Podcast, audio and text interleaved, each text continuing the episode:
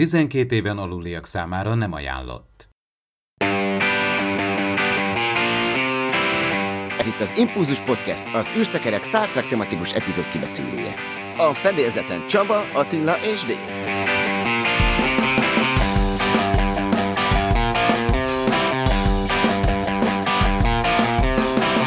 Köszöntjük a kedves hallgatókat! 162. adásunkban az eredeti sorozat utolsó epizódjához érkeztünk. Turnabout Intruder idegen testben, ezt fogjuk ma gorcső alá venni. Műsorvezető társaim ma is Attila és Dév. Sziasztok srácok! Sziasztok! Sziasztok! William Shatner és Christopher Lloyd újra együtt látható majd a képernyőkön. A Senior Moment című filmben, hát ez egy ilyen könnyed jutalomjátéknak tűnik, ezúttal nem ádáz ellenségeket fognak játszani, hanem a legjobb barátok lesznek. Shatner karaktere a trélerben is látható módon egy ilyen utcai versenyzésbe bonyolódik, és elveszíti a jogosítványát, és nagyjából arról szól a film, úgy láttam, hogy ezt próbálja visszaszerezni, és közben még valami romantikus kapcsolat is kialakul neki. Hát nyilván nem egy világ megváltó produkcióról lesz szó, egyébként azt hiszem, hogy már 2017-ben leforgatták ezt, csak a utómunka meg a megjelenés valami miatt elhúzódott, de azért egy jó hangulatú filmnek tűnik, amit egyébként mindkét színész megérdemel. Egy hangulatos feel good kis mozi jön le a, a, trailerből, ugye egy kis időskori románc, de hát Shatner amúgy is teljes elemében van, és hát a, a Brown itt sem kell félteni, hogy egy másik franchise-hoz is kapcsoljam ugye a Christopher Lloydot, nagyon jól látni őket így együtt. Nekem picit a, ugye a szomszédnője mindig zöldebb, annak a, a feelingje jött össze, nem tudom, hogy az a hölgy, akivel itt a, a Shatner karaktere megismerkedik, hiszen őt azt hiszem letiltják az autóvezetésről, és akkor hát kénytelen ilyen normál tehát tömegközlekedés kezd kell utazni, és akkor azt hiszem ott ismerkedik meg ezzel a hölgyel. Nyakába aki, zuhan a buszon. Tehát az, a, ugye a Sofia Loren volt az a hölgy, akit például a két, két úriember például a Jack Lemmon meg a Walter Mattó körbe járt, lehet, hogy itt is valami hasonló lesz, bár itt ugye a Christopher Lloyd inkább a haverja neki. Tehát csak nem fognak összeveszni. Ez egy indie film, de ilyen indie filmek is bebekerülnek, hát főleg a közszolgálati tévében lehet bízni. Nem tudom, hogy emlékeztek-e Dakota Fanning, fiatal tehetséges színésznő, aki gyerekkorától benne van mozifilmekben, és az, e, szinte az egyik ilyen felnőttkori filmje volt a Please Stand By című 2017-es mozi, van benne még Star Trek színésznő is, az Alice Eve is. Ugye itt a Dakota Fanning egy, egy autista ö, lányt alakít, aki megszökik a nevelő ö, otthonból, azért, hogy benyújtsa a, az ilyen Star Trek ö, fan forgatókönyvírói pályázatra a művét. Tehát amit ő kézzel megírt vagy, vagy leírt, azt el kell jutatni minél hamarabb a Paramountnak. Tehát egy nagyon életközeli kis sztori, igazából egy road movie. És egy nagyon aranyos feel good uh, movie, és vannak benne Star Trek uh, utalások, vonatkozások nyilván, de ez ilyen in real life. Tehát nyilván ez nem egy Star Trek mozi, de, de bőséggel, tehát én azt hiszem, hogy meghálálja, ha valaki megnézi. Sőt, meg is tudta nézni, mert ezt pár éve a, a közszolgálati televízió bemutatta Magyarországon. Hogy hol nézhető vissza, nem tudom, esetleg lehet, hogy valamelyik streaming szolgáltató fölkerült, esetleg médiaklikre, alternatív forrásokba, de ezt én ajánlom, hogy Világot látok címmel jelent meg ö, ö, magyarul. És hát bízom benne, hogy talán ez is valahogy bejut a magyar tévékbe ez a William Shatner film, mert őt inkább maximum azokban a Kalambó epizódokban szoktuk látni magyarul, ahol, ahol természetesen mindig jól mulatunk, amikor őt nyakon csípi a Kalambó így másfél óra múlva, jó kis trükkökkel. Ugye már inkább a 90-es évben szerepelt ő ott, de, de azért jó látni, hát 90 éves lesz a, a most, mindjárt egy hét múlva, 90 éves. Hatalmas szám, és ott elmegy ugye, nem is tudom, hogy hol van ez a hát ugye élethűen fölépített uh, Star Trek díszlet, és ott akar majd uh, hát ő jelen lenni. Ticonderoga, az New Yorkban van, talán valahol, vagy New York közelében, vagy New York államban, és ott egy ilyen körbejárató eredeti sorozat híd uh, díszlet van, és ott fog ünnepelni. Ha jól tudom, talán rajongókkal már én már ezt úgy vettem észre, hogy talán már ő jelen lesz, bár ott tudjuk, hogy idén még Comic sem lesz, az is virtuális lesz júliusban, tehát azért még visszafogottak az amerikai rendezvények, de hát Shatner az ember jól van és virul, és, és itt van, filmekben van, és az élőben is rajongókkal is, ha találkozik, a minden jól megy, nagyon örülünk neki. És Star Trek dokumentumfilmekből sincs hiány, Arról beszéltünk itt pár adással ezelőtt, hogy készül a Voyager produkció, ami bemutatja majd a sorozat rajongóit, illetve a színészek, készítők fognak nyilatkozni, most pedig a History Channel is bejelentett egy Star Trek témájú, azt hiszem, hogy 8 részes dokumentumfilmet, The Center Seat 55 Years of Star Trek, ez lesz a címe. Tulajdonképpen egy olyan ambiciózus átfogó történelmi bemutatásra vállalkozik ez a produkció, ami az egész Star Trek univerzumot prezentálja nekünk, talán kronológiai sorrendben, és az is az ígéretek között van, hogy a rajzfilm sorozat, illetve a Phase 2 időszakból, illetve érából is sohasem hallott háttértörténeteket fognak majd bemutatni, az a Phase 2 az egy igazán izgalmas időszak, tehát ott, amikor a, a rajzfilm sorozat és a csillagösvény között, ott sokszor átalakult a koncepció, hogy sorozat lesz, film lesz, aztán mégis sorozat lesz, vagy mégis valami tévéprodukció lesz, aztán mégis mozifilm lett belőle, és tudjuk, hogy felépültek díszletek, voltak castingok, voltak próbák ehhez a Star Trek Phase 2 tervezett sorozathoz, de az, hogy így nyilatkozzanak róla, illetve így bemutassák részletesen, az engem kegyetlenül érdekel, úgyhogy ezt én várom. Nagyon jól hangzik, tehát egy ilyen dokumentumfilmet azért várok, mert uh, még mindig van bőven elmesélni való sztori. Tehát ahogy most itt az eredeti sorozattal kapcsolatban is, főleg te uh, bányáztad uh, akár Memory Alfát és mindenféle forrást, uh, Csaba, hogy mennyi minden előkerül, és mennyi mindent tudunk például egy-egy epizód készítéséről, hogy mikor melyik stage-en, mikor melyik jelenetet forgatták, tehát ilyen részletesen, tehát nem csak a Star Wars rajongók tudnak mesélni arról, hogy, hogy hogyan épültek fel ott a mozifilmek, a, a, a látványtervek és a forgatókönyvek, hanem bizony a Star Trek története is hatalmas. És hát 2016-ban hát mondogattuk, hogy hát nincs, nincs egy jó megemlékezés, hát valami nagyot vártunk, és bár akkor is volt egy ilyen 50 Years of Star Trek, ami engem teljesen elkerült, engem akkor egy másik dokumentumfilm talált meg, ez pedig az a cím, hogy Building Star Trek 2016-ban. Ez arról szólt, hogy a Smithsonian Múzeumban hát felújították a, a, azt a 11 lábas, tehát azért azt hiszem az 3 méter, ugye? Nagy Enterprise eredeti sorozatos modellt, ami nagyon rossz állapotban volt, és annak a konzerválási felújítási folyamatát láthattuk, azt hiszem ez egy ilyen 60 perces volt, egyik német csatornán csíptem el, azért néha el lehet csípni, például a Netflixen van a For the Love of, of Spock, az fönt van igaz, hogy csak angol nyelven, angol felirattal. Ott volt a Track Nation, tudjátok, a Rod, Rodemberinek a dokumentumfilm, ami a Star Trek bűveletében címmel, talán a valamelyik magyar ismeret csatornán is volt, ebben biztos vagyok néhány évvel ezelőtt, és ha már itt a a History Channel-t emlegetjük, hát ott bizony, az előbb említett William Shatner bizony hogy gyakran megfordul még a, a History magyar változatán is. Például volt hát a Paranormális Weird or című dokumentumsorozata, bár az azt hiszem a discovery volt inkább, de az elképesztő rejtélyek az pont így, hát tavaly, tavaly előtt indult ez The, The Unexplained, ebben hát bizony hát Shatner ilyen, hát ilyen misztikus dolgok után jár, bizarr, furcsa dolgok, eltűnt civilizációk, vámpírok, különböző anomáliák, ufók és, és a többi. Aki ezt a műfajt szeret, és a History channel bőven megtalálható ennek a műfajnak más képviselő is, annak ajánljuk, de Shatner kedvéért is lehet, ő egy ilyen host, tehát ő a műsor vezető, tehát élőben is megjelenik, nem csak a hangja van ott, ő vezeti be ezeket a kis eseteket. Egyébként a Zachary Quintonnak is volt nemrég, ott a, például a magyarul is lehetett látni, ő is egy ilyen hát rejtélyeket próbált igazolni vagy megcáfolni. Egyébként ő sokkal mondjuk úgy, hogy józanabb hozzáállással, vagy szkeptikusabban állt ezekhez a, a furcsa dolgokhoz, szintén ilyen, ilyen misztikus, ufós és a többi témában.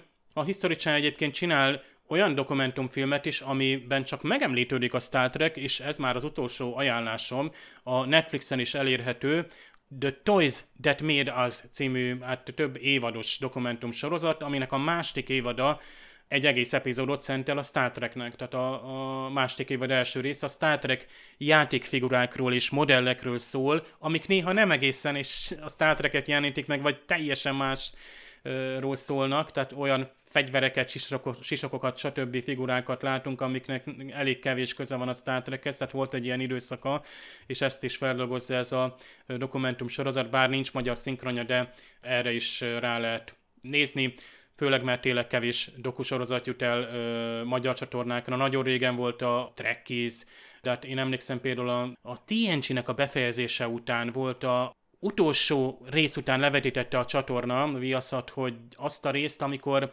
egy dokumentumfilmben a Jonathan Frakes ő gyakorlatilag átvesztett minket a, a akkor készülő 94-95 mozifilmek, a Voyager, Deep Space Nine-nak a világába, kicsit körbejárt a díszetekben, visszaemlékezett, és most nem tudom mi a címe, pontosan ennek a dokumentumfilmnek. Én is most keresgettem, itt nemrég eszembe jutott, és nem találtam. Hát szerintem ezt már csak az internet bugyoraiban lehetne megtalálni, de készültek jó Star Trek dokuk, és nagyon jó, hogy most is készül. És a Voyager dokunak azt hiszem ott már 600 ezer dollár fölötti a bevétele, tehát ott valami nagy menő dolgot. Tehát lehet, hogy bedigitalizálják, vagy fölhádésítják az egész Voyager-t, mert nagyon jól halad a kampány. Tök jó hogy ez ennyi embert érdekel. Én nekem még időm sem volt befizetni, pedig én is tervezem, hogy támogatni fogom a projektet, úgyhogy ennek is nagyon örülünk. És hát életjelet adott magáról a Strange New Worlds, itt a három főszereplő élmény beszámolóját halljuk a megkezdődött produkciós munkálatokból, illetve hozzájuk csatlakozik öt új színész, és ők is elmondják a tapasztalataikat, viszont nem tudjuk még, hogy ők kiket fognak alakítani. Természetesen semmilyen betekintést nem kapunk, csak az az öt új színész, illetve a három főszereplő, ugye Anson Mount, Ethan Peck és Rebecca Romaine a kamera előtt számol be, hogy nagyon jó lesz, nagyon izgalmas, és ők nagyon élvezik a, az eddigi dolgokat, úgyhogy igen, ez ilyen kis érdeklődés fenntartó videónak nevezhető, illetve Dave felhívtad rá a figyelmemet, hogy Nicholas Meyer nem adta fel a Star Trek forgatókönyveknek az írását, és újabb ötletet nyújtott be a Paramounthoz. Hát, ha majd ebből lesz valami, hogyha a Kánra nem haraptak rá, vagy úgy elspájzolták, majd lehet, hogy akkor ezt az új ötletet ebbe lehet, hogy több fantáziát fognak látni. Hát nem tudom, Nicholas Meyernek nagyon sok ötlete van, ugye itt Star Trek fronton, ami nem baj, szeretjük is az ő történeteit, de valahogy a döntéshozók látványosan nem mozdulnak rá az ő kreativitására. Főleg ez a Kán Ceti Alfás projekt, ez, ez, ez, nekem tetszett volna, ugye ez egy, akkor már a CBS All Access-re készült volna ez a talán néhány tévéfilmes ilyen minisorozatként, vagy ilyen limitált szériaként képzelt el Meyer, és ez a projekt, amiről hát most beszélt, vagy próbáltak kihúzni pár szót róla, ez, ez nem az. Ez ugye ez, ez, egy, ez egy mozifilm, vagy mozifilmek sorozata, vagy éppen olyan valami, amiből akár sorozat is lehetne. Tehát itt, itt gyakorlatilag a, a Star Trek kronológiának a, a, a lyukait töltenék ki, és annélkül, hogy bármilyen vagy annélkül, hogy komolyabb vonatkozás lenne az eredeti sorozatos TNG is, vagy éppen a mm, Kelvin univerzumos mozifilmekhez. Tehát ez egy valami teljesen más, valami olyan, amit, amiről ö, nem tudunk, és hát állítólag ő ugye a, a Steven Charles Jeffy-vel, amit benyújtott, hát egy ilyen treatmentet, ami hát bár elém kerülne, mert az, az egy teljes, nem teljes script, tehát nem egy forgatókönyv még, hanem egy illusztrált dokumentum, tehát ott vannak bizony akár ilyen, ilyen vázatrajzok is, akár látványtervek lehet, hogy szereplőkre vonatkozóan is, tehát ez de hát tudjuk, ez így megy, tehát évtizedek óta így megy, most ebben itt a Star Wars lehetne emlegetni, hogy hány forgatókönyv változat volt, ami, amiből végül is a, a, a nagy mozifilmek születtek. Tehát ha itt, ha itt most ugye, a, ha azt mondjuk, hogy a Paramount most éppen nem ezt részesíti előnyben, hanem ugye a Kalinda Vázqueznek a, a, a projektjét, akkor az azt jelenti, hogy most azt részesíti, vagy akár lehet, hogy két projekt is lehet, hogy valamiképpen párhuzamosan fut, mindenképp jól hangzik. Tehát, hogy vannak ötletek, és hogy, hogy például Nicholas Mayertől ö, vannak ötletek, bár hát, ö, hát nem is tudom, például ő neki ugye annak idején volt ugye, hát bizony a Time After Time az egy időutazós film volt, Na de abból csináltak egy sorozatot, és az olyan óriásit bukott, hogy be sem mutatták végig. A, azt hiszem az ABC-n volt, hogy televízióból le is vették, talán streamre került, meg Magyarországon az egyik csatorna végigvitte, leszinkronizálta, de gyakorlatilag mi voltunk a világon, az szinte egyedülik. Tehát időről időre, ugye A.G. Wells, meg azt hiszem hasfalvetsző Jack, Jack the Ripper visszajön a 21. századi New Yorkba, óriási potenciál van a történetben, de valamit nagyon elszúrtak. Szerintem a csatorna meg a marketing. Mindenesetre reméljük, hogy, hogy ami megvalósul Meyertől, az, az, az jó lesz. Meg hát a Strange New Worlds-ot várjuk, semmit nem tudunk, színészeknek, legtöbb színésznek az öt ember közül elég nagy karrierje van már, tehát sok régi sorozatos ö, színészt láthatunk itt, kellemes lelkes arcok vannak itt, úgy látom, hogy pálykapitány hölgyekkel lesz körülvéve, de azt is el tudom képzelni, hogy ők komoly maszkok alatt lesznek. Nem tudjuk még, hogy legénység mely tagját testesítik meg. Ugye annak idején beszélgettünk, hogy Dr. Boyce vajon ki lehet. Nem biztos, hogy egy öreg ember lesz. Lehet, hogy egy fiatal nő. Tehát el tudok képzelni ilyen, ilyen váltásokat, és lehet, hogy Dr. Boyce már ott nyüzsög a forgatáson, és az öt ember között itt van. Akár lehet tippelni is, és és számolni a, a, a kilátásokat. Figyelem! A műsorban spoilerek bukkanhatnak fel.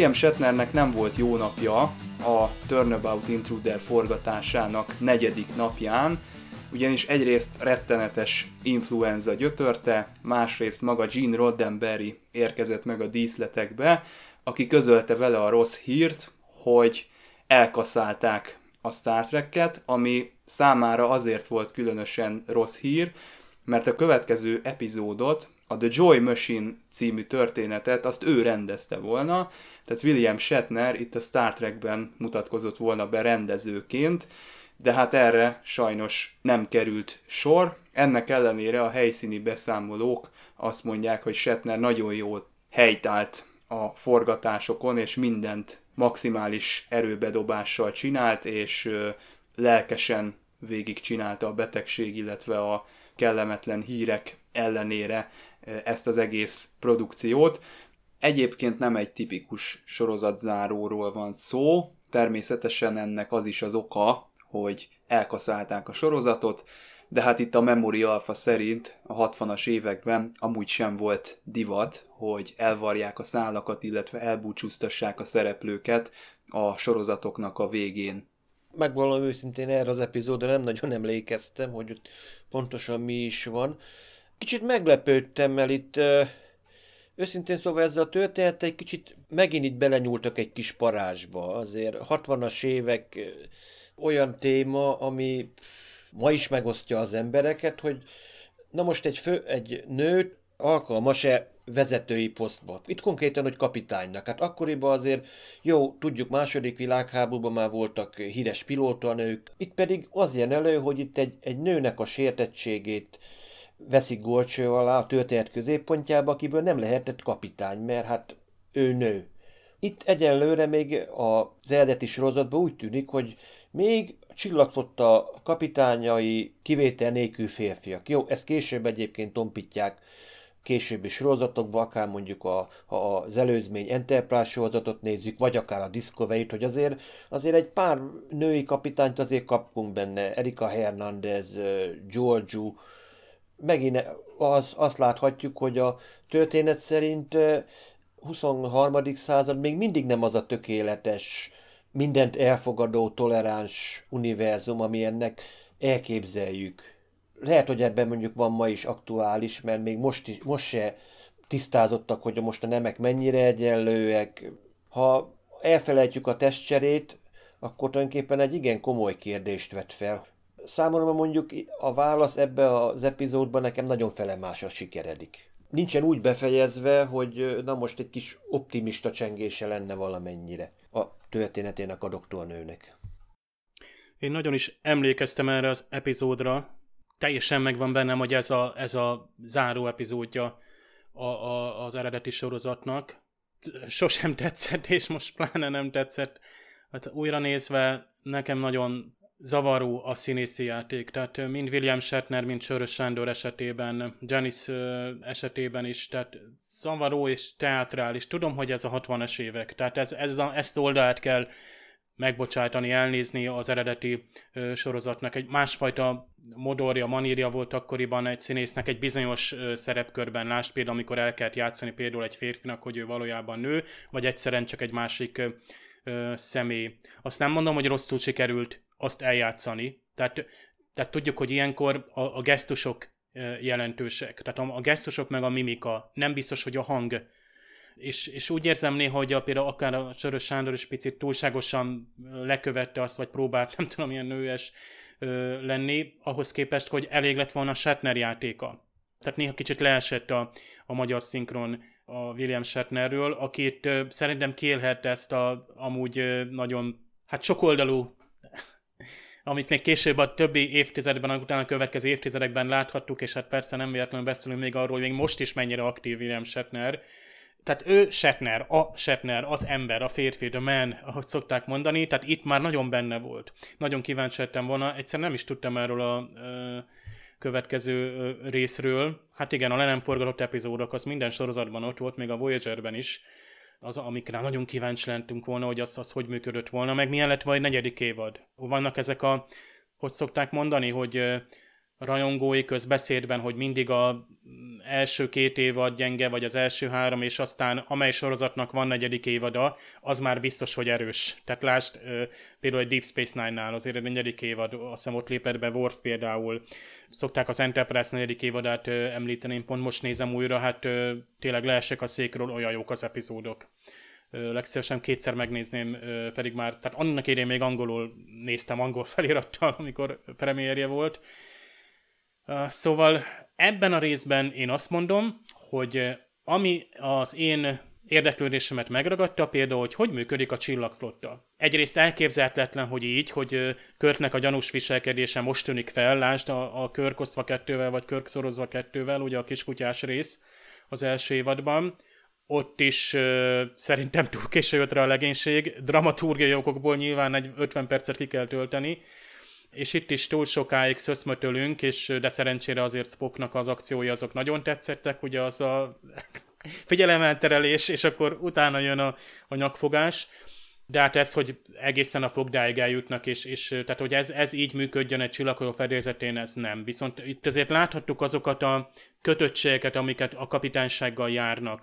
Tehát az viszont tetszett, hogy hogyan működik akár például egy ilyen, ilyen tárgyalás összehívás, mikor nem lehet valaki már kapitány a viselkedésében, milyen elemek vannak, ki, ki fog tenni lépéseket, ki lesz a következő ember a, a ranglétrán, mi van a hajóorvosra az első tisztel, vagy az utána következő emberrel. Tehát az a kicsit, az, amit láttunk, ez az összeesküvés, hogy majd a Scotty meg a McCoy, és akkor jaj, az kihallgatja a kör, hogy akkor ők zendülők. Nyilván rá volt játszva. Az epizódnak ez úgymond a kicsit teatrális oldala, de ugyanakkor ezt, ezt egy, szinte egy tüköruniverzumos részként láttam. Tehát itt teljesen ki van forró magából, persze, hogy a set, vagy a körk nem önmaga, és ezért nem tetszik, ugye, mert nem ezt a, tehát én nem ezt a körkapitányt szeretem. Nyilvánvalóan, ti se. Nagyon érdekes, hogy én ezt még regényben is hajlandó voltam elolvasni, és akkor ott a regényben érdekes módon nyilván ott nem, nem láttad annyira a gesztusokat. Ott úgy hivatkozták rá, hogy Kirk per Janice, Janice per Kirk. És akkor tudtad, hogy ez a Kirknek kinéző, de belülről a, a Janice, és, így, és fordítva. Az egy ötletes megoldás volt, de hát nyilván a regény sem jobb, mert a forgatókönyv alapján készült. Tehát számomra felejthető, kiadható és nem ajánlott rész, és már el is mondtam gyakorlatilag a értékelésemet is.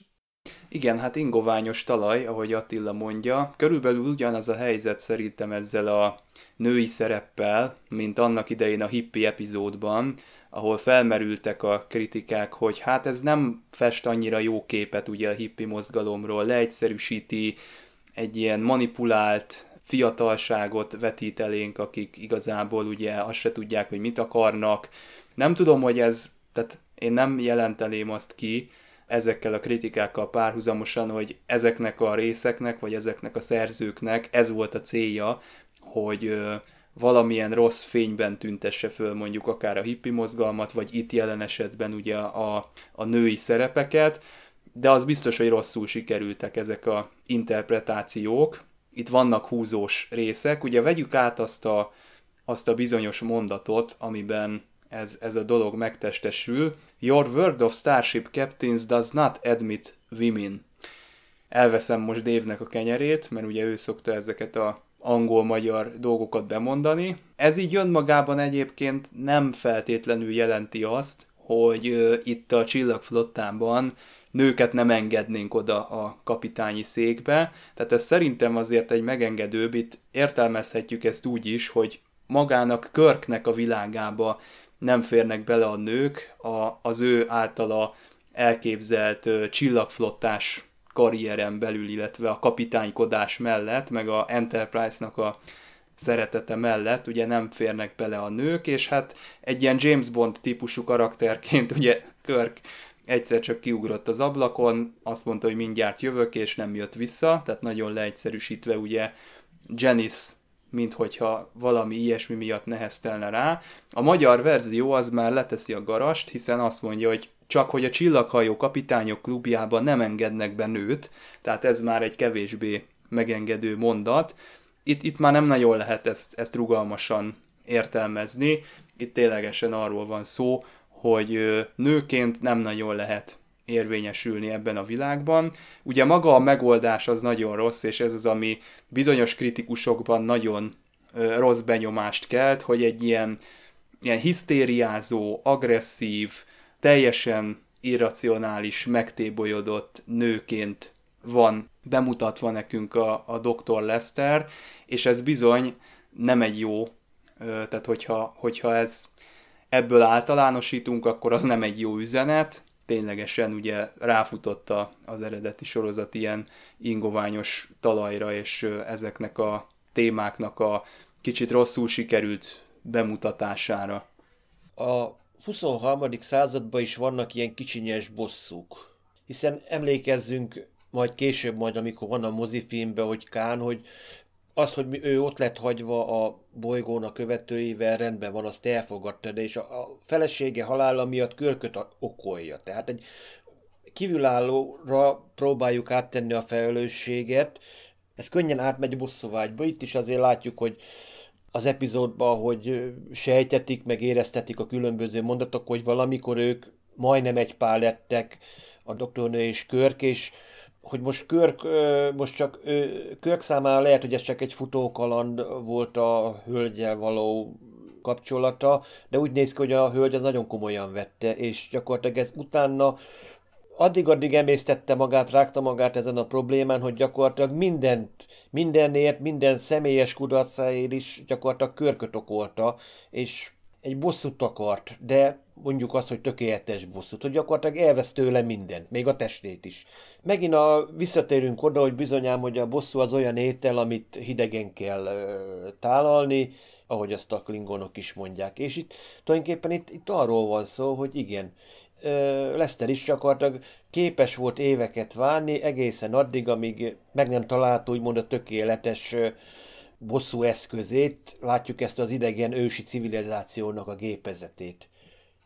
Egyetértek Attilával, hogy itt valószínűleg a, a Dr. Lester karakterében talán több a bosszú vágy, mint az, hogy a kör iránti személyes ellenszenv, mint az elvesztett csillagfotta karrier. Bár biztos, hogy ezt a kettőt ő összekapcsolta, mert hát őt okolta igazából. Pedig hát biztos, hogy Körk nem játszott ebben szerepet. Tehát többféleképpen lehet értelmezni azt a mondatot, amit az angol... Kelvin, Kelvin képregényt szívesen megnéznék, ahogy a kettejük kapcsolatát láthatjuk az akadémián. Hát most, most mondom a kívánságot parancs, mert van ilyen Kelvin képregény, amiben még ezt meg lehet, hogy megbánod, mert most neki kezdek képregényeket mesélni. Nagyon röviden van egy fehér lyuk, a Kelvin univerzumban vagyunk, körkapitány, tehát már ő a, a, az Enterprise kapitánya, és hát találkozik egy másik univerzummal a hajó, ahol minden egyes karakternek az ellenkező nemű megfelelője van azon a hajón, tehát ott tényleg egy, egy Jane Kirk, azt hiszem, és így, és, és így sorban és hát megvan a nagy találkozás, meg egy közös kaland, tehát ez, ez egy jó kis... Tehát ha Kelvin univerzumból lehetett volna egy sorozatot csinálni, például tévésorozatot, mm, az jó lett volna. Tehát ez a képregény ez nagyszerűen megmutatja, hogy ott mekkora potenciálok voltak. Lehet, hogy az emberek jobban kedvelték volna akár, mint egy teljesen más sorosztot, ami abban az érában készült. No, de vissza ide, hogy Janice és Kirk, tehát a, a tényleg a régi elvesztett szerelem.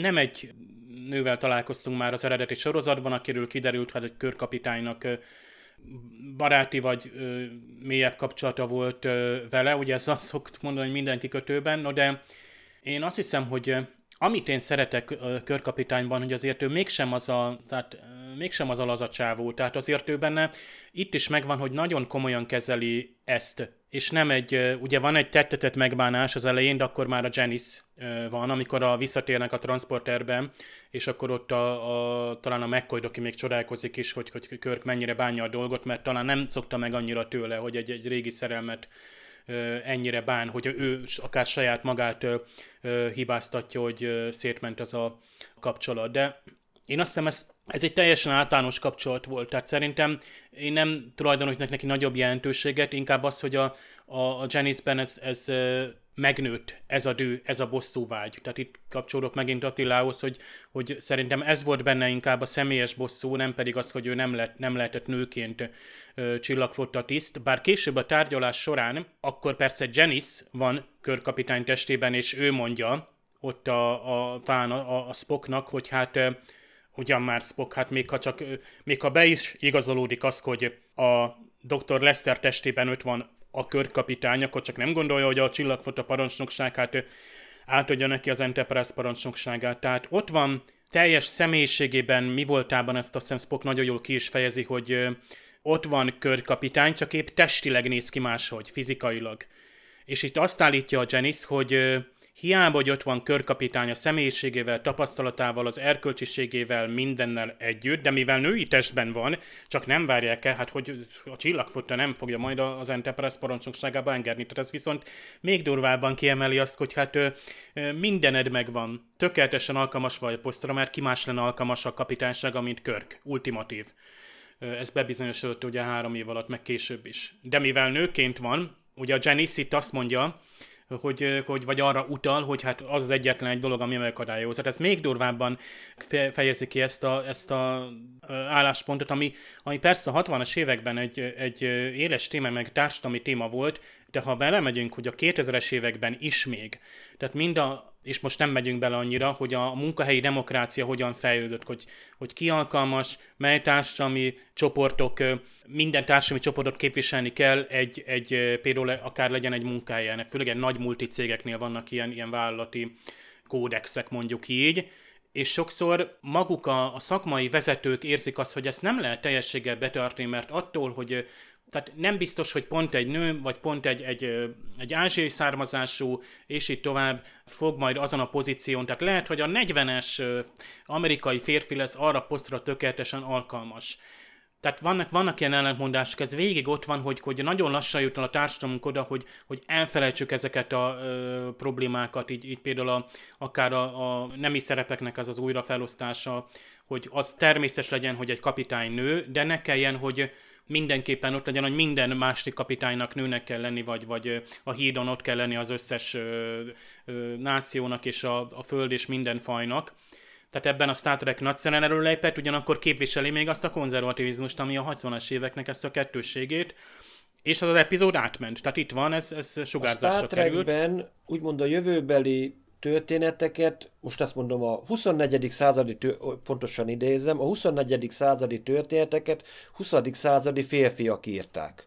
Jó, tisztelt a kivételnek, azért írtak később is nők, meg írtak ebbe a sorozatba is, úgyhogy szerintem egyrészt igen, itt egyfajta egy személyes bosszút is megpróbál ábrázolni, meg azt is, hogy na most, hogyha egy brilliáns elmét nézel csak, akkor rendben van, bármire alkalmas, de most akkor az befolyásol-e minket, hogy most ez, ez egy nő vagy egy férfi? Tehát egyfajta látszólag úgymond kritizáljuk a feminizmus, de valójában felvetünk egy olyan problémát, ami 50 év után még mindig aktuális.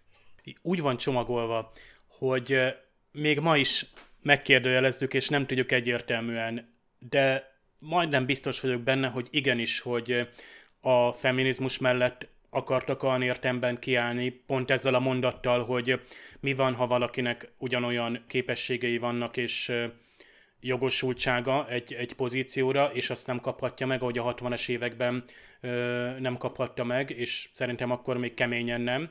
A polgárjogi mozgalmak közepén vagyunk, és nem csak a színesbőrű, hanem a, a nők, akár fehér, akár színesbőrű nőknek a, a hátrányos helyzete a társadalomban. Gondoljunk magánál a NASA-nál ö, mi volt. Jó, teljesen más tészta, hogy az űr, űrprogramba kik kerültek be, nyilván vadászpilóták, zöme férfi volt, és a többi. De itt jól volt csomagolva a Bundy Switch, hát a komédiába úgy szóván el volt rejtve, mert ennyire lehetett megjeleníteni. Ahogy például ott van az Uhura is a hídon, és ö, visszanézve itt már azt mondjuk, hogy hát gyerekek, ez szinte kirakat, hogy csak oda teszik az Uhurát, és legtöbbször csak ül. Rajzfilm sorozatban van azt hiszem először az Uhura, lesz a, a parancsnok, mert hát a férfiak bebódultak ö, azt hiszem ilyen amazonok hatására, és ő a legelső női tiszt. Hídon Igen, de már az, a, az, hogy ott ül, már az is végtelenszer több, mint ami ebben a korszakban várható lett volna. Tehát már önmagában a jelenléte is egy forradalminak mondható. Na lássuk be, azért 60-as években mondjuk egy színesbőrű nő, úgymond azt mondom, ilyen kulcspozícióba is, ilyen kommunikációs tisztát az üzenetek, meg egyebek átmennek rajta, azért valószínű, hogy még azért jó pár embernek kiverte a biztosítékot. Ebben mondjuk igazad van, hogy tényleg itt a Star nagyon sok mindent megmert lépni amit akkoriban még nem mertek. És valahogy azért átment a szűrőn. Van szerintem egy furcsa kettősség, amit igen, a Dave jól írt le, hogy amennyire lehet próbált úttörő lenni ezekben a kérdésekben, de azért annak a korszaknak a jellemző légköre az nem vetkőzhető le teljes mértékben, és ez, ez időről időre olyan jelenetekben csúcsosodik ki, mint mondjuk rögtön a pilotban, ugye a The Cage-ben, amikor Pike-nak van az a, az a rettenetes beszólás, hogy mit keres egy nő a hídon, vagy valami ilyesmi megnyilvánulása van, és hát azért az eredeti sorozatot végig kísérik ezek a, ezek a momentumok, amiken vakarjuk a fejünket, tehát egy, egy különös kettőség jellemzi ezt az egészet.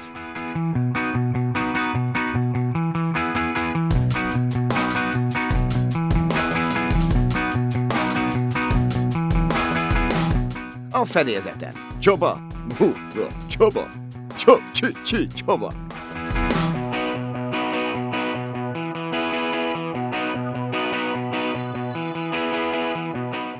Azt azt hiszem akkor teljességgel kimerítettük, hogy mennyire megengedő az eredeti angol, és mennyire más a magyar, a magyar változat. Ugye ez a, ez a klub egy kicsit szűkebb, mint a Word szó. Nekem például ez tűnt fel, pedig 90-es években született a szinkron, és hát később pedig ugye az a bizonyos tárgyalás közöny mondat számomra is még jobban megerősíti, hogy igen, az epizód szól kifejezetten erről is, hogy, hogy a, a nőként a csillagfota kötelékében való érvényesülés nehézségekbe ütközik.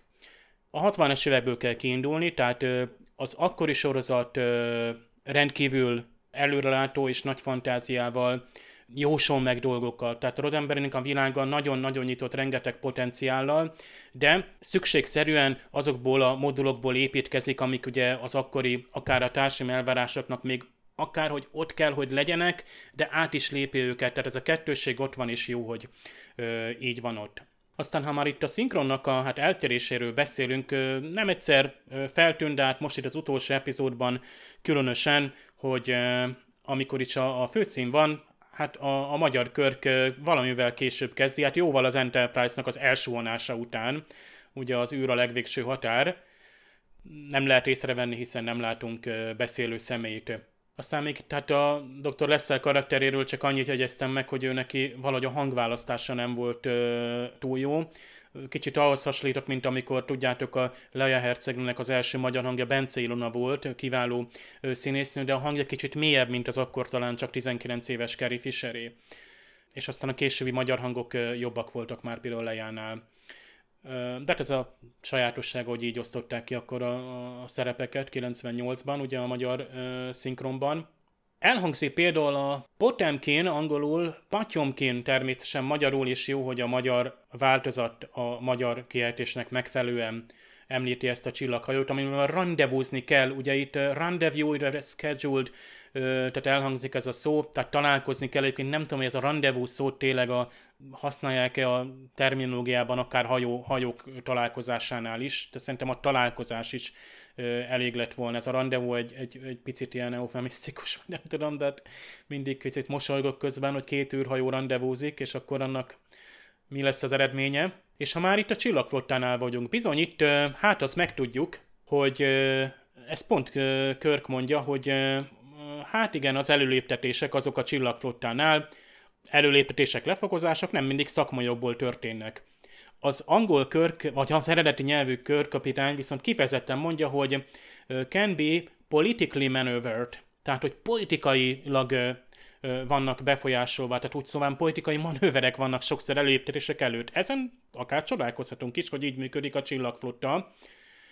Viszont McCoy fel is emeli a szavát, és azt mondja, hogy nem, a csillagflotta főhadiszállásán nem, és pláne, hogy nem, tehát a parancsnokságon belül nem, és főleg az orvosi vezérkar berkein belül nem így működik. És ez az orvosi vezérkar, ez a Surgeon General's Office intézmény, ez még többször felmerül, ugye ez a ez a, hát, uh, surgeon szó, ugye ez, ez jelenthet elég sok mindent. Nem csak sebész vagy seborvos, hanem katonaorvos, törzsorvos, hajóorvos, és így kifejezetten a, a csillagfotánál, tehát így hivatkoznak főleg az eredeti sorozatban az első tisztre, az orvosi főtisztre, és emlékszünk, hogy például a TNG másodikában például a Dr. Crusher is ilyen flotta főorvos lett, tehát ő lett a Sergeant General, tehát ő lett az ilyen fő katonaorvos vagy repülőorvos, flotta főorvos. Aztán persze visszakerült az Enterprise fedélzetére. Aztán, hogy a hajón belül ki a főorvos, ott is szokták mondani ezt a surgeon szót, de itt amikor a Körk fölébred Janice testében, akkor ott van a Dr. Coleman, és a Körk kapitányát a Dr. mccoy keresi, és hát mindenképpen el akarja mondani neki, hogy ő valójában James T. Kirk. Viszont a, a Coleman akinek egyébként itt a, hát nem éppen tiszta ö, orvosi karrier múltjáról beszélt a Körk és a McCoy az előző említett párbeszédben. Szóval itt a Coleman azt mondja, hogy most I'm in charge now, tehát most ő a főnök, ugye. In command of medicine on this ship, tehát ő az orvosi részleg vezetője. Méghozzá, ugye, taken off. Tehát McCoy helyét átvette körkapitány parancsára, ugye, akit éppen hát a körkapitány testében akkor már a, a, a Janice van.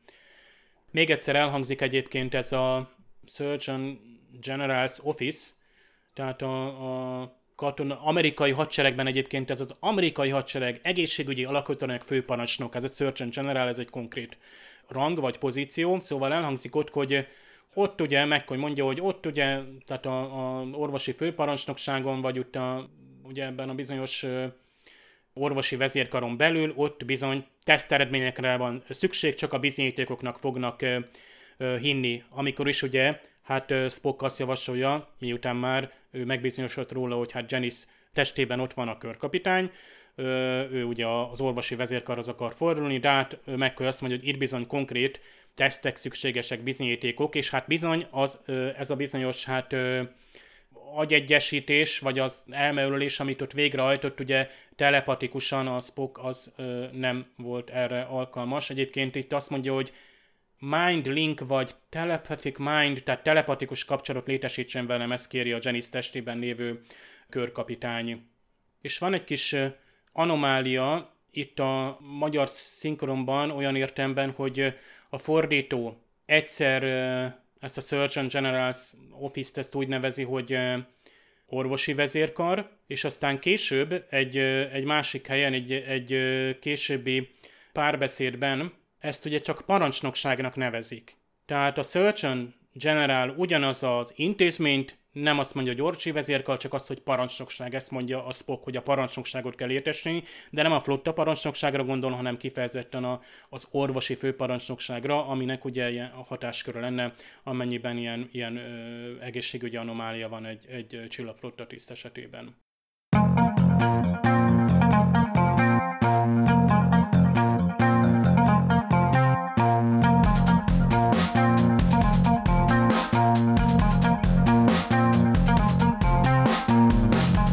Az epizódban engem az egész helyzetnek az abszurditása ragad meg.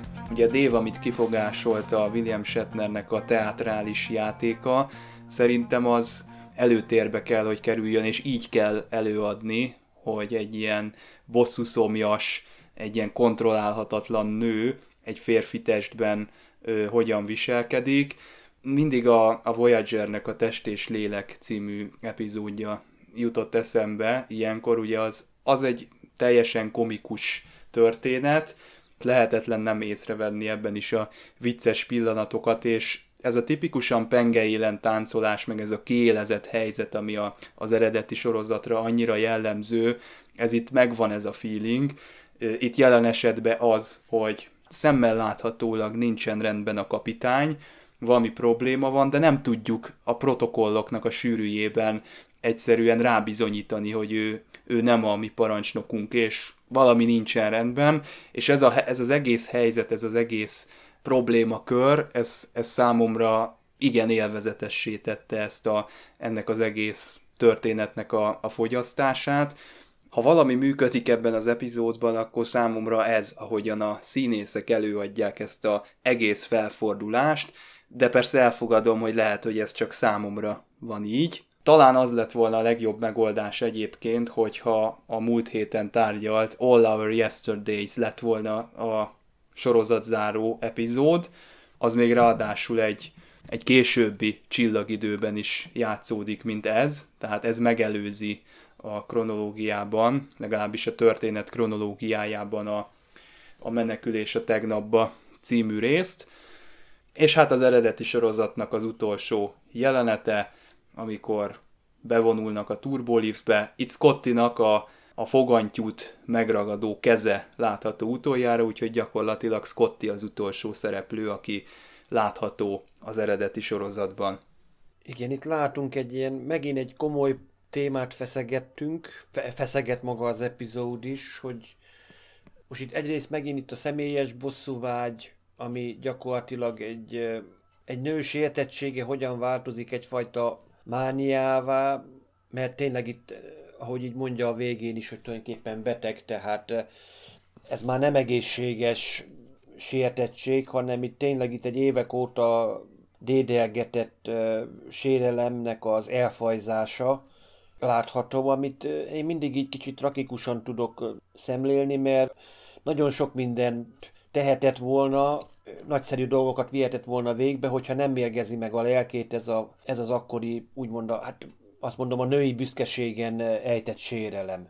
Hát nem mondom, hogy mondjuk ez a kedvenc epizódjaim közé tartozik, de vannak benne tényleg, eh, azt mondom, nagyon sok pozitív elem, tényleg, amit eh, már említettünk itt Setnernek a játék, hogy tényleg itt sikerül ilyen feminin vonásokat belevinnie a mozgásába is, minden.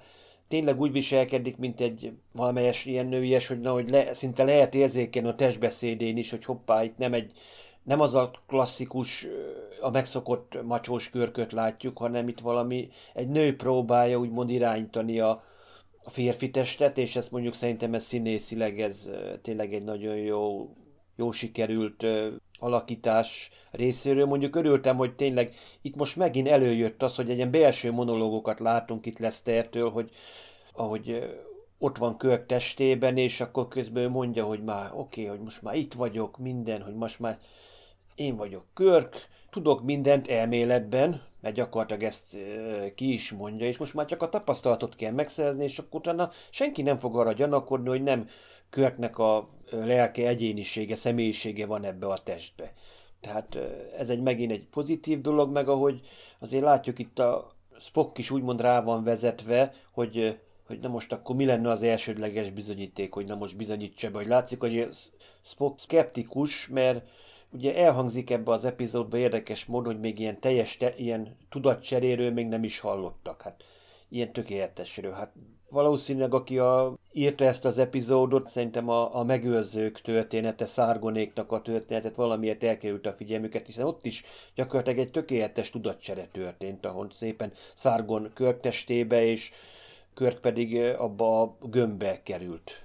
De ez azt mutatja, hogy egy kis írói baki, amit nem számíthatunk azért hibának. én mondjuk sajnálom, hogy tényleg így be, ezzel az epizóddal tulajdonképpen így véget ér az eredeti sorozat, és kicsit tényleg befejezetlenség érzete van bennünk, hogy nem tudjuk, hogy mi történik, mire valamikor is eléri majd az Enterprise az űrdökot, ahol gyakorlatilag széjjel szedik és újra összerakják, modernizálják. De azért azt mondom, itt megint egy megosztott csapatmunka, hogy azért a lojalitás is ott van benne, hogy ők nem a kők testének fogadtak hűséget, akár McCoy, vagy Scotty, vagy Spock, hanem éppenség az egyéniségnek, a kapitány egyéniségének, hogy úgymond készek akár fellázadni is, hogyha látják, hogy igen, egy idegen bitorolja a kölknek a testét, mert hogy, hogy a kölk teste és a kölk személyisége nem egy és ugyanaz. De, ahogy azt végig is ki is mondják tulajdonképpen Spock, hogy a, a kölk teste és a kölk személyisége alkot egy tökéletes egységet. Nehéz különválasztani most a személyiséget és magát a fizikai megjelenést. De tulajdonképpen a fizikai megjelenés, szinte azt mondhatom, nem számít, mert az, ami mondjuk a fejbe van, vagy azt mondom a lélek, személyiség, vagy nevezhetjük bár, bármiképpen, tulajdonképpen az határozza meg igazán az embert. Nem számít, hogy férfi vagy nő, hogyha alkalmas valamire, akkor a feladatra, akkor biztosítani kell neki a lehetőséget. Az, más, az viszont már tényleg egy, sajnos egy komoly probléma, hogyha valaki úgy érzi, hogy félrelökik azért, mert ő arra nem alkalmas, nem azt válaszol, hogy na most már pedig bebizonyítom, hogy én igen, én képes vagyok más területen hasonló csúcs teljesítménye, hanem tényleg sajnos itt egy bosszúvágyat jelenít meg. Itt valószínűleg itt még a 23. század sem olyan tökéletes, mint amennyire szeretnénk, hogy na, hogy a, amennyire el, elképzelnénk hogy alapesetben a, a föderációt. Éppen ezért a, az én szokásos tízes skálámon ez az epizód én egy hatos tudnék adni. Lehet, hogy ehhez az értékhez én is be tudok csatlakozni. Mindazonáltal, amit kiemeltél, és tökéletesen azonosulok és elmondtad, Attila, közben nekem így pörögtek a, a, az epizódok, ahogy Csaba is mondta, a Test és Lélek című Voyager rész, nekem meg az elcserélt testek, ugye ez a Visszavisz, vagy Visszavi, vagy nem tudom, hogy kell pontosan kiejteni című részt, tudjátok, ott jön a, egy idegen alak vált, és akkor sorba fölveszi a, a legénység alakját, tehát főleg a Tom Paris síni ezt meg. De ott volt például a TNG-ben a The Host című rész, ahol hát ugye Crusher Doki szembesül azzal, hogy hát mi van, ha valakinek a személyisége még ugyanaz, csak éppen trél és egy másik gazatestbe kerül. Hogy testi mi voltunkban vagyunk önmagunk, tehát a, az önazonosság is, akár férfiak vagy nők vagyunk, bármilyen fajúak, neműek vagyunk, tehát hozzá tartozik ahhoz a képhez, amit mások alkotnak rólunk. Tehát mások így fogadnak el minket, vagyis körkapitány, körkapitány testében az igazi, az, hogy aztán ez, ez tehát ehhez mennyi idő kellene, hogy hozzá szokjon. Tehát nyilvánvalóan, hogy ennyire kategorikusan, hogyha már körkapitány teszem azt nővé változik, akkor ő már nem lehetne kapitány. Ez, ez itt a mai világunkban főleg ezt, ezt, ezt hallva ez nagyon diszonáns. Ez a mondani valója az epizódnak itt van leginkább kiemelve. Akárhogy is, az ilyen epizódokban mindenképp nehéz dolga van a, a színésznek, tehát azt, a, azt az eszköztárat, ami, ami a rendelkezésre áll, az hogyan használja, meg kellene egy olyan szemét, akit amúgy természetesen, mint színész nem ismer. Tehát ha arról beszélnénk, hogy a William Shatnernek azt kéne játszani, hogy most ő a, a Spockkal vagy a mccoy cserélt testet, vagy lásd, amikor tudjátok a Holodoki, azt hiszem a Renaissance ember című részben, hogy különböző legénységtagokat személyesít meg, hologramként könnyű neki, de a Robert Picardo mellett, hogy zseniális színész, 6 vagy 7 évnyi múltja van, tapasztalata, hogy tudja, hogy a két Mulgrew hogyan játszotta a Janeway kapitányt, és így tovább.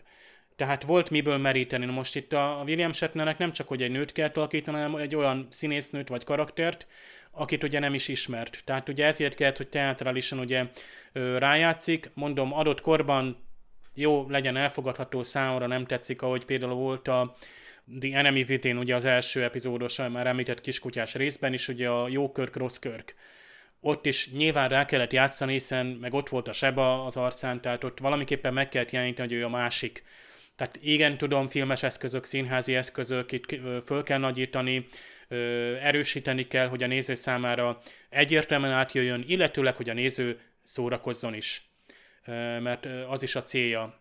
úgy gondolom, hogy úgy összességében, tehát ez a közepes epizódokhoz oda tartozik, tehát nem az, a, amire azt mondanám, hogy az eredeti sorozatból ezt kéne elhagyni, de, de számomra mindig is, tehát úgymond maga a testre, mint motivum, ugye ez, ez a body switch, ezt tudjuk, ez volt már, hány film volt már, hogy anya és lánya cserélt helyet, igen, férfi került női testbe, és így tovább, ezt, ezzel jól eljátszanak a, a, a komédiák, és akkor jaj, fiú vagyok, jaj, lány vagyok, meg jaj, fiatal vagyok, és a többi a Star Trekbe belefér, mert mint a science fiction világában teljességgel belefér egy ilyen, de a testmegszállós részek úgy számomra azért izgalmasabbak, mert hát itt, a, itt nagyon egyértelmű volt az ellenpont meg a megoldás. Tehát én azt hiszem, ez gyengítette az epizódot, hogy hát végig ott van hát az igazi körk, és őt valamiképpen el, mindig el kell kábítani, mindig ki kell iktatni, ugye a Janice testében lévő körkapitányt, hogy nehogy elárulja magát, mert rögtön a Spocknak rögtön bemondja azt, azokat a ismerős motivumokat, és egyébként mely motivumokat említette körkapitány, hát bizony említettem, ő a Tolián hálót, ugye, mint a Pók hálójában, harmadik évados részből, hogy a interfázisban volt, konkrét epizód utalás hangzott el. Ez bizony ritka az eredeti sorozatban, és még említette, hogy az Empata című része, a Világ minden fájdalma című szintén harmadik évados. Érdekes, hogy ezek ilyen rövid távú memóriája volt jobb körkapitánynak, de ezzel a Spock számára úgymond megerősítette. Nyilvánvalóan ez is egy szokás szerint visszatérő rutin, amikor ilyen testcserék vannak, hogy igen, én vagyok az, és higgyenek nekem, akkor itt van a bizonyíték, és tök jó, hogy a régi epizódokból idézzünk fel egy-egy momentumot. Hát elfogyott az eredeti sorozat, viszont a jövő héten még összegezzük az egész sorozattal kapcsolatos tapasztalatainkat, illetve emlékeinket, mert hogy már három éve beszéljük ki ezt a érát. Ugye azt hiszem, hogy talán 2017 végén kezdtük el a The Cage-et megbeszélni, és azóta csak az új sorozatok érkezésével álltunk le, de tulajdonképpen mindig a az eredeti sorozat volt a bázisunk, amihez visszatértünk, és hát egy nagy korszakot lezártunk most ezzel a résszel. Összegezni fogjuk tehát, ahogy mondtam, az ezzel kapcsolatos emlékeinket. Tartsatok velünk jövő héten is. Sziasztok! Sziasztok! Sziasztok!